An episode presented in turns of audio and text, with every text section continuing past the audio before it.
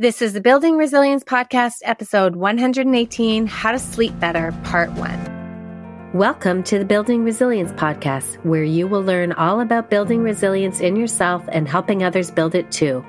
Drawing from the principles of positive psychology, neuroscience, and coaching, I will help you face all the challenges and adversities that life throws at you and help you do more than just survive. I will help you thrive. I am your host, Leah Davidson, and I am a certified life coach and speech-language pathologist.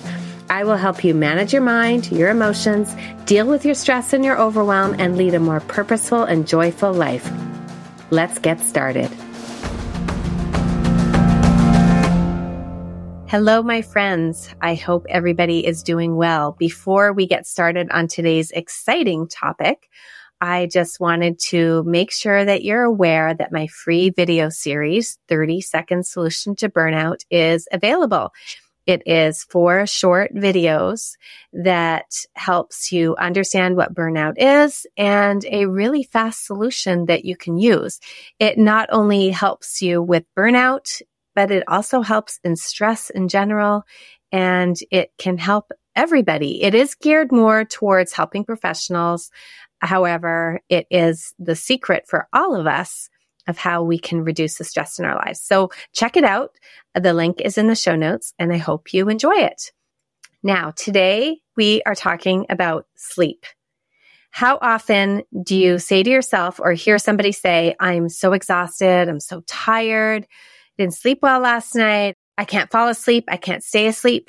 Well, at some point during the week, I am guessing you have had a conversation with somebody about sleep. It's kind of like the weather where we're like, oh, nice day today, or sunny day, or it's too hot, or it's too cold. Or so we talk about it. We can relate to it. Let's look at what the statistics are for sleep and why is sleep such a big thing. And I am going to draw from some of the stats in the US, but they are very similar to the stats in Canada. And I'm taking them from the Sleep Foundation in the US.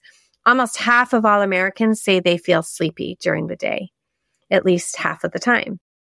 About 42% of single parents end up sleeping less than 7 hours a night. We have 35% of adults report sleeping less than 7 hours per night. So sleep plays an integral role in health, and a good night's sleep empowers the body to recover, and it lets you wake up refreshed and ready to take on the day. But unfortunately, a lot of us have sleep problems. We don't get the rest that we need. And insufficient sleep and poor sleep quality can be due to a lot of reasons.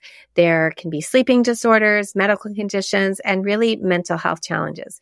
And sleep issues really affect people of all ages, and the impact can be pretty far reaching.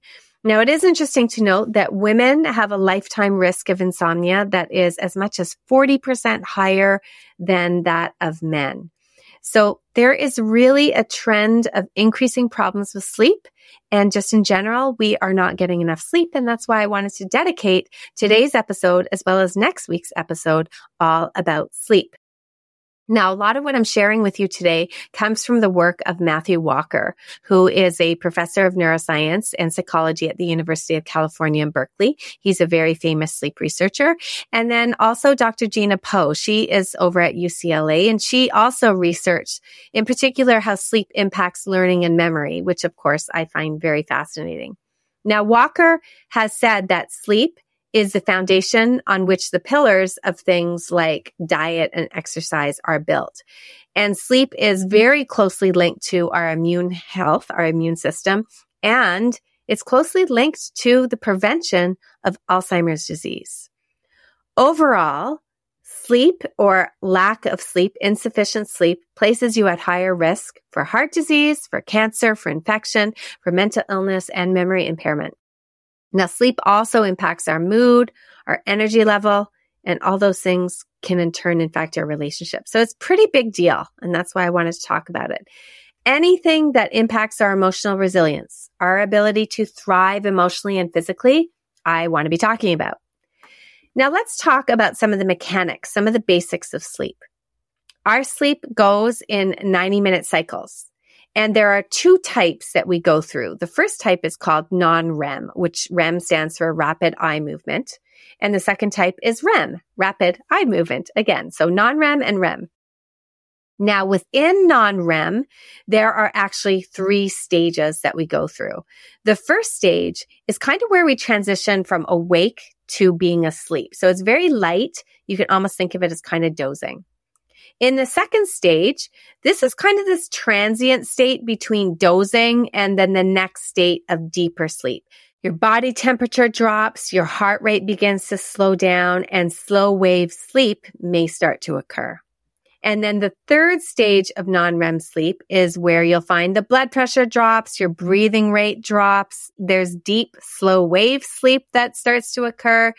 And this is a state where actually our brain is being cleaned. There's a big restorative effect in this stage, the third stage of non-REM sleep. Now, the REM sleep, the eyes move rapidly, dreaming occurs, muscles are paralyzed so that dreams can't be acted out. And as I said, we cycle through them. And all these stages take about 90 minutes each cycle. So perfect night's sleep is about 4 or 5 of those 90-minute cycles. Now, because I'm also an SLP and I am so passionate about memory, in fact, I actually have an online memory course that I am just finishing up and I'm going to be releasing soon for many of my clients. If anybody's interested in improving their memory, that will be available as well. It's all online. It has a nice workbook. There's a bunch of videos. Anyhow, that's just a side note. But because I am a SLP and passionate about memory, it fascinates me to learn that studies suggest that the quantity and quality of sleep have profound impact on learning and memory. And research does suggest that sleep helps learning and memory mainly in two ways. Well, the first way is basically a sleep-deprived person cannot focus attention optimally, and therefore you just can't be learning efficiently. So if you're not getting enough sleep, your frontal cortex is affected. Your concentration then is slowed down. And this can in turn affect the encoding process. So the getting it in your brain stage of memory. You cannot encode what you're not attending to. You can't get in your brain what you're not paying attention to. Now, secondly, the research suggests that sleep has a role in the consolidation of memories. Consolidation takes place during sleep through the strengthening of neural connections that form our memories. And consolidation is really essential for new learning. It takes place during the second stage of non-REM sleep. And it's basically like we're transferring files from our short-term memory to our long-term memory, kind of like we're hitting a save button. Then during REM sleep, it said that this stage is important for learning. Our brain is able to integrate and associate the information with other information that we already have stored. Now, they're not quite sure about how sleep makes this process possible. Many researchers do think that there's specific characteristics of brain waves during the different stages of sleep that must be associated with particular types of memories, but they're not really sure. However, they do know that sleep is important for consolidation, for bringing those memories together, to saving those memories. And this happens in the earlier part of the night. Now, sleep can also help us process emotions. It's also a great boost for creativity. This is where we can start linking things together. We can start connecting related things. It's kind of like we're going through like all the folders in our mind and we lump together what's similar. Sleep also helps with mood. It protects our immune system. It's a protective bubble for our overall health. And it helps you feel refreshed and energized, and it helps you be more resilient. You are better able to face challenges in your life, and your relationships also improve. Now, again, I want to get back to a little bit about sleep and memory, because sleep is particularly important in the prevention of Alzheimer's. This is probably a big one for many people, as I know as our population ages, many of us want to be doing things that will protect us as much as possible in the future. Now, most researchers believe that Alzheimer's is caused by an accumulation of amyloid plaques. And these amyloid plaques are generally cleared away and metabolized by glial cells.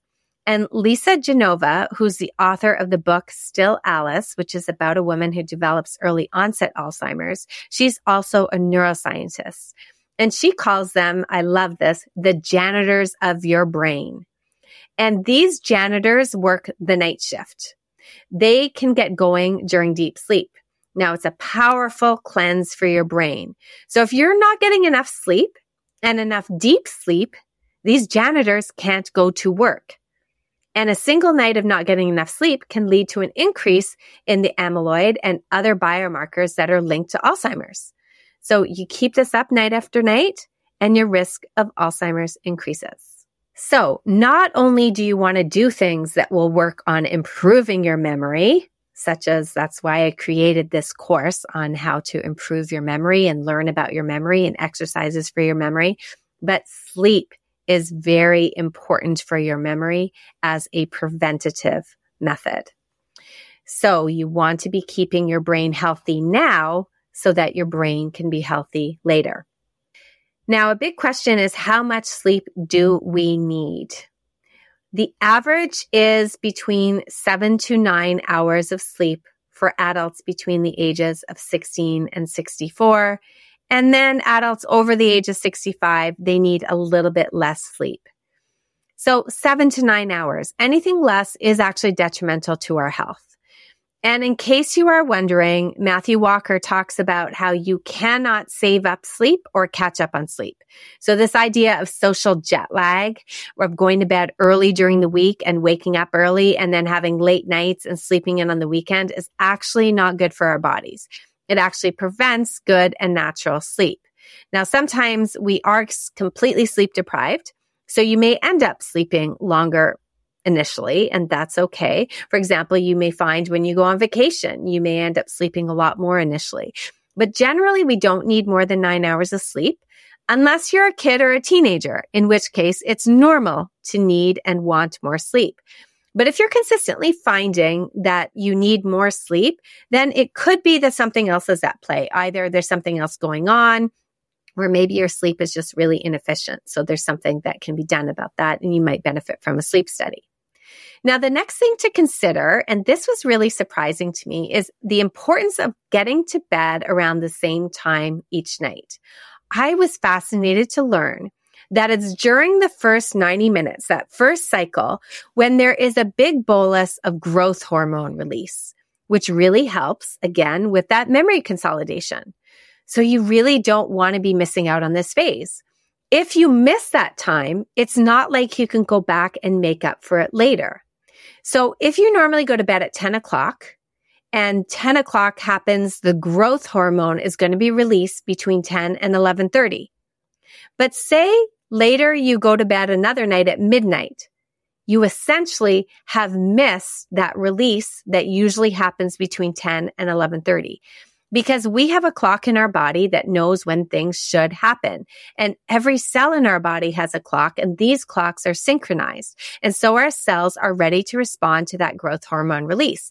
And if we miss that time, your clock has simply moved on to the next phase.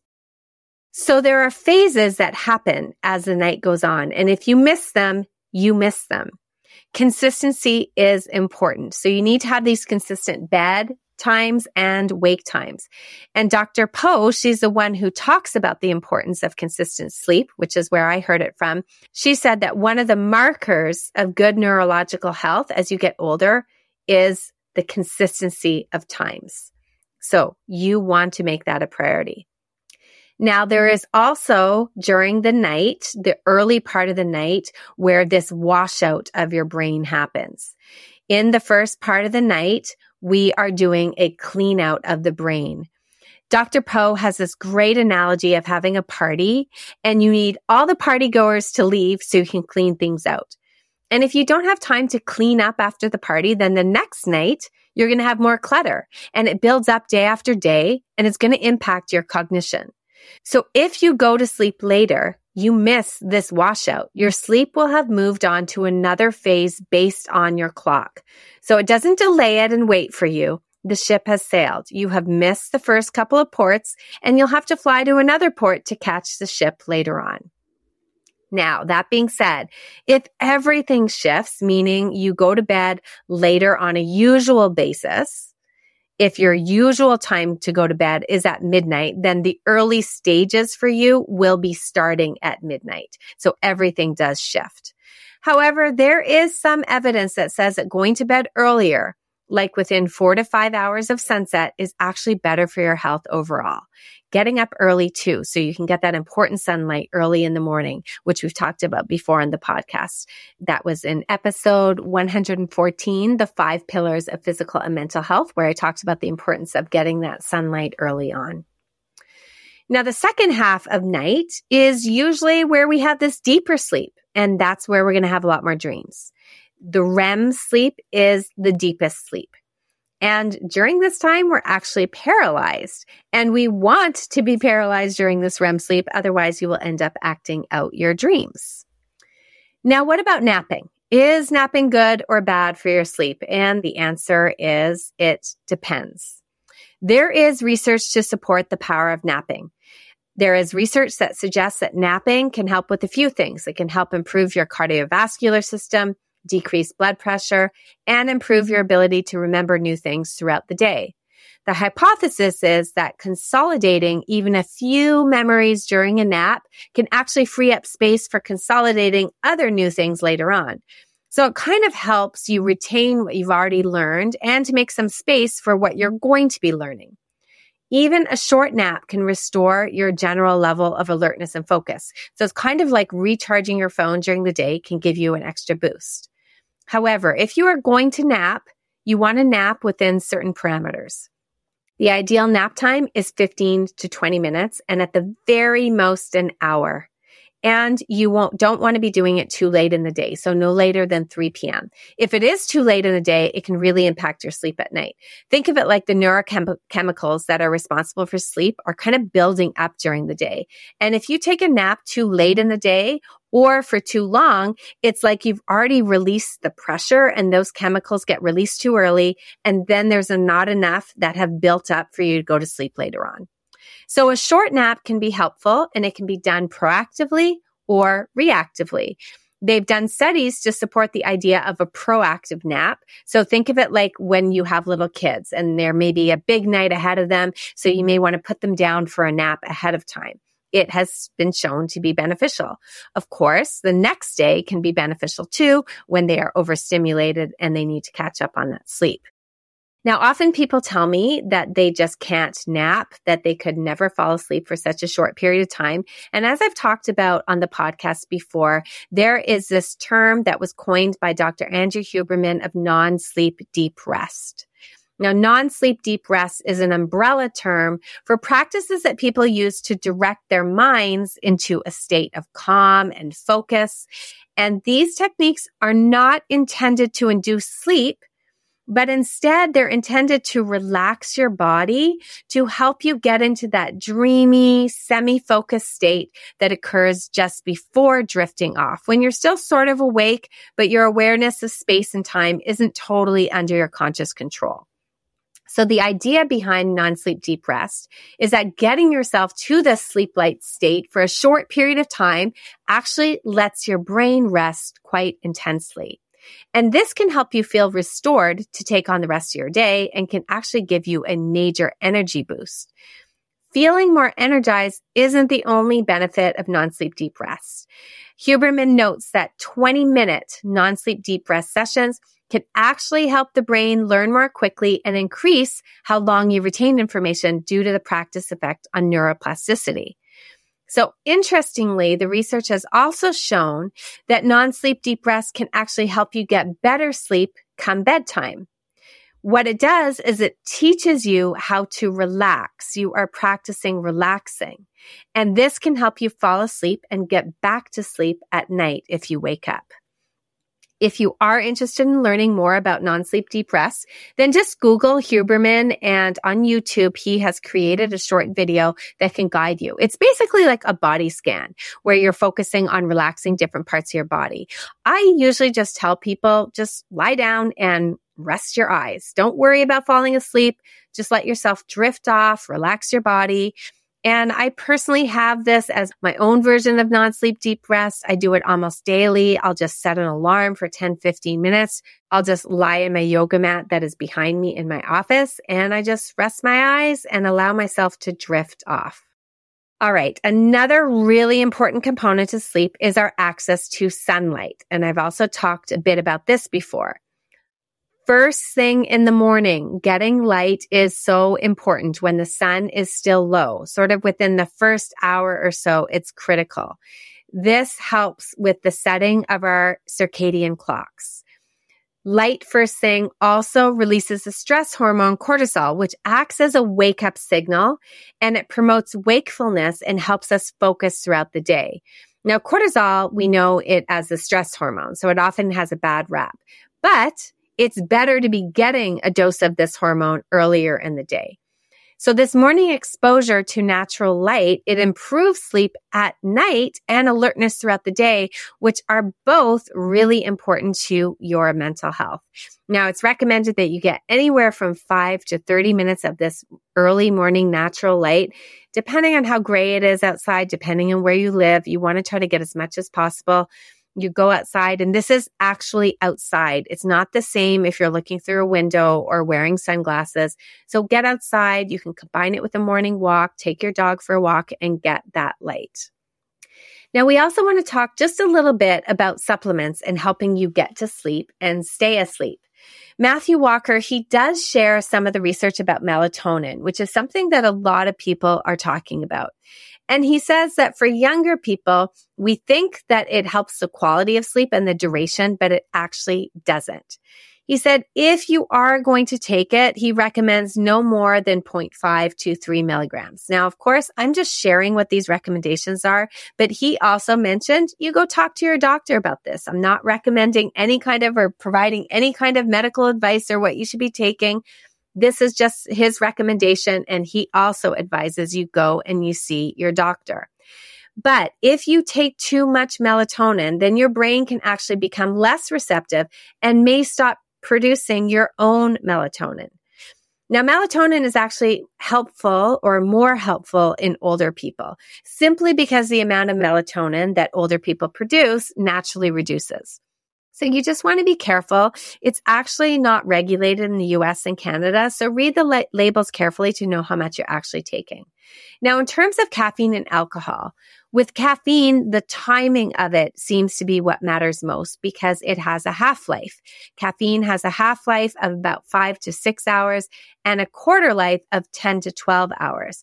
So as Walker says, a 2 p.m. coffee is like having a quarter of the caffeine still circulating your brain at midnight. So it's like you're pouring yourself a quarter cup of coffee right before bed. Now, caffeine can interfere with the quality of deep sleep. So you then won't ever get restored or refreshed when you're sleeping. And what can happen is your sleep is not restorative, and then the next day you will actually need more caffeine to keep going. Now, what about alcohol? Alcohol is actually a sedative, and sedation is not sleeping. You may mistake falling asleep quicker after a couple of drinks, but you are really just drifting into sedation quicker. And what also can happen is your sleep can be more fragmented. It can impact the quality of REM sleep. It can really impact your ability to process and learn new memories as well. So you do want to be careful about what you're taking to help your sleep and help your wakefulness. The amount and the timing matters. Let's talk briefly about jet lag, because this is something else where people struggle with. I don't know about you, but as I get older, I find jet lag gets harder. And I've seen with my kids that some are actually better at handling jet lag than others. So there are individual differences, of course. But essentially, jet lag shows you how you do have these little clocks in your body. And jet lag is the mismatch between your internal clock and the new zone that you have arrived in. And apparently, it takes about 8 days to completely adjust, according to Walker. So there is no real cure for jet lag. Now, some tips include that you want to set your watch to the new time zone as soon as you get on the plane. You want to try to sleep the first half of a long flight. You don't want to wait until the end of the flight to be trying to fall asleep. You can try to take melatonin about 45 minutes before you want to try to go to sleep. And the recommendation to stay away from caffeine and alcohol. When you do arrive, you want to try to get as much morning light as possible. And if you have to nap, try to do it early in the day for about 10 or 15 minutes just to take the edge off. Getting physical exercise and activity earlier in the day is what is recommended. And you want to try to be as consistent as possible with bed and wake times. Try to be up for at least 12 hours. All right. Lastly, let's talk about what is the problem with our sleep. Why are we not getting the sleep that we need? Well, there are many reasons, and some reasons can be too much screen time, not getting enough exercise, poor diet, lack of darkness. These are all things that we often come up with as to reasons why we're not getting enough sleep. Or people will say, well, my kids, my pets, these are the reasons why I'm not getting enough sleep. But one of the big reasons why we struggle with sleep has to do with my favorite topic of stress. If we are running around feeling stressed and burnt out during the day, it will leak into how we feel and function in the evening. How we spend our day impacts how we sleep at night. That is good news, because we have some power over how we spend our day, and we certainly have power over managing the stress in our lives. But I'm going to stop here, and I'm going to pick up on the next episode. In the next episode, I will give you some more practical tips on what you could do for sleep. Today, I just wanted to provide you some of the background, what the research says about sleep, the challenges we are having with sleep. And next week, we will dive into some practical tips on what you can do to sleep better. So I will see you next time. Have a great week, everybody, and enjoy your sleep. Thank you for listening to the Building Resilience Podcast. If you're interested in learning a little bit more about managing stress, building resilience, and leading a more purposeful life, then make sure we're connected on Instagram and Facebook at Leah Davidson Life Coaching. You can also subscribe to my weekly newsletter at www.leahdavidsonlifecoaching.com/newsletter. Looking forward to connecting.